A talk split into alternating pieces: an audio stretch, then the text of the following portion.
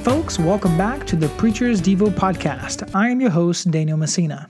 The Preacher's Devo podcast is designed for those seeking some devotional thought on certain biblical truths and doctrines of the faith. Throughout the podcast, I offer an analysis of the content found in the Heidelberg Catechism. I have picked the Heidelberg Catechism for its easy to follow structure of 52 Lord's Days. Today we continue on our journey through the Ten Commandments. The Ten Commandments, as they are known, are divided in two main tables. The first table of the law, as it is called, speaks of our relationship with God, and the second table of the law speaks of our relationship with our neighbors. When Jesus was approached by the leaders of his day, he answered it in this manner What is the greatest commandment? He was asked. And the greatest commandment is that you shall love the Lord your God with all your heart, soul, mind, and strength. And the second one was like it you shall love your neighbor as yourself. So the Ten Commandments again are divided into these two main sections. Today we are in Lord's Day number 37, and unusually, the Heidelberg Catechism continues its talk on the third commandment. So now, two days in a row, we're speaking of the third commandment. The third commandment states, You shall not take the name of the Lord your God in vain, for the Lord will not hold him guiltless who takes his name in vain. The writers of the Heidelberg Catechism felt necessary to expand on the third commandment. So, Lord's Day number 37 begins with this question But may we swear reverently by the name of God? The answer given is yes, when the magistrate requires it, or when it may be needful otherwise to maintain and promote fidelity and truth to the glory of God and our neighbor's good. For such an oath is grounded in God's word, and therefore was rightly used by the saints in the Old and New Testaments. This seems like an odd choice of a question and also an odd answer. However, the next question will explain why such emphasis on swearing falsely. But before we get there, let's examine the answer given for this first question. The reformers were referring to the magistrate as the government of their day. The answer given in the positive has to do with the swearing of allegiance to a particular country or a particular government authority. In American culture, very often children will pledge allegiance to the flag of the United States. Such pledge of allegiance happens around the country in certain schools and even in churches as a way to remind children and even adults of their commitment to the unity of their country. The United States Pledge of Allegiance is as follows I pledge allegiance to the flag of the United States of America and to the Republic for which it stands, one nation under God, indivisible, with liberty and justice for all. The Pledge of Allegiance was composed by Francis Bellamy in 1892. It seems that the original version did not contain the words under God, that it was a later addition. Nevertheless, it has been tradition to use them. Many today do take issue with the words under God. As the United States has turned into a pluralist society, not only in religion, but also in thought, many believe that this is just a nod to the Christian God. Therefore, atheists, Hindus, Muslims, and Buddhists, and others take issue with the word under God and have required it to be removed from the Pledge of Allegiance. But again, why would the people and the folks that wrote the Heidelberg Catechism focus so much on this idea of swearing and dedicate a full day, Lord's Day number 37, to focus on this aspect of the third commandment? Well, Reverend Stephen Hart offers us some insight. He says, we may have reason to wonder why the writers of the Catechism devoted an entire Lord's Day to the matter of swearing an oath. Oath taking is not a controversial subject for us today. Many of us give the matter very little thought. In the time of the Reformation, however, things were different. On the one hand, there were Anabaptists who taught that you may never swear an oath at all they pointed to Matthew 5 33 through 37, where the Lord Jesus said, Do not swear at all, but let your yes be yes and your no be no.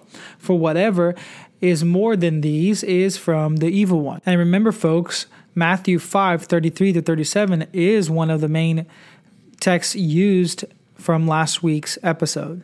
And he continues. Uh, and on the other hand, there were the Roman Catholics who swore many oaths and did not just call upon the name of the Lord, but also swore by saints and other things. But the matter of making and keeping an oath was also of great concern to the people of the Reformation. The Roman Catholics accused many Reformed believers with the breaking of the vows that they had previously made in the name of the Lord. Many people, such as Martin Luther, had vowed in God's name to be a monk not to get married or to make similar vows. But now they were no longer a part of the Roman Catholic Church and they had discarded these vows according to them and the Roman Catholics charged them with dishonoring the name of God. And let us not forget that those who swear in the name of the Lord, according to the third commandment, will suffer consequences because it comes with a warning. It says that the Lord will not hold him guiltless who takes his name in vain. And as we spoke in our last episode, those who swore and blasphemed against the name of the Lord were put to death in the Old Testament. So, Lord's Day number 37 was largely written to give a biblical response to the challenges raised by both the Anabaptists and the Roman Catholics in the time of the Reformation. Again, the locus and the focus of Lord's Day number 37 also has to do with the idea of whether or not one should take an oath at all. But let me point out to you that one of my professors from Southeastern, Dr. Mark Rooker, who is an expert in the Old Testament, has said the following. The third commandment does not exclude legitimate oaths, as they were relatively common in the Old Testament, Deuteronomy 6:13, Jeremiah 4:2, as well as the New, Romans 1:9 and 9:1. Stepping back into the context of the reformers, listen to how the second question of Lord's Day number 37 is framed. It says, "May we swear by the quote unquote the saints or by any other creatures? The answer given is no. For a lawful oath is calling upon God, that he, as the only searcher of hearts, may bear witness to the truth, and punish me if I swear falsely, which honor is due to no creature. One of the texts that is offered is Matthew chapter 5, verses 34 through 36, which says, But I say to you, this is Jesus, do not swear at all, neither by heaven, for it is God's throne, nor by earth, for it is his footstool, nor by Jerusalem, for it is the city of the great king. Nor shall you swear by your head, because you cannot make one hair white or black. Of course, in context, Jesus is speaking of swearing falsely and swearing improperly. And this, again, folks, has to do with keeping the Lord's name above all things as supreme. It may be important for us to remember right now of the call that Jesus has given us. He has called us to be witnesses. Witnesses of what or of whom? Well, Acts chapter 1, verse 8 says, But you will receive power when the Holy Spirit has come upon you, and you will be my witnesses in Jerusalem and all Judea and to the ends of the earth. At Pentecost, Peter says something that is very significant. And this phrase will appear throughout the book of Acts as well, referring to the name of the Lord. Peter says in Acts chapter 2, verse 21 And it shall come to pass that everyone who calls upon the name of the Lord shall be saved. The Greek word for name, onoma, appears in the book of Acts in the same chapter and elsewhere. Listen to Acts chapter 2, verse 38. And Peter said to them, Repent and be baptized every one of you, in the name of Jesus Christ for the forgiveness of your sins, and you will receive the gift of the Holy Spirit.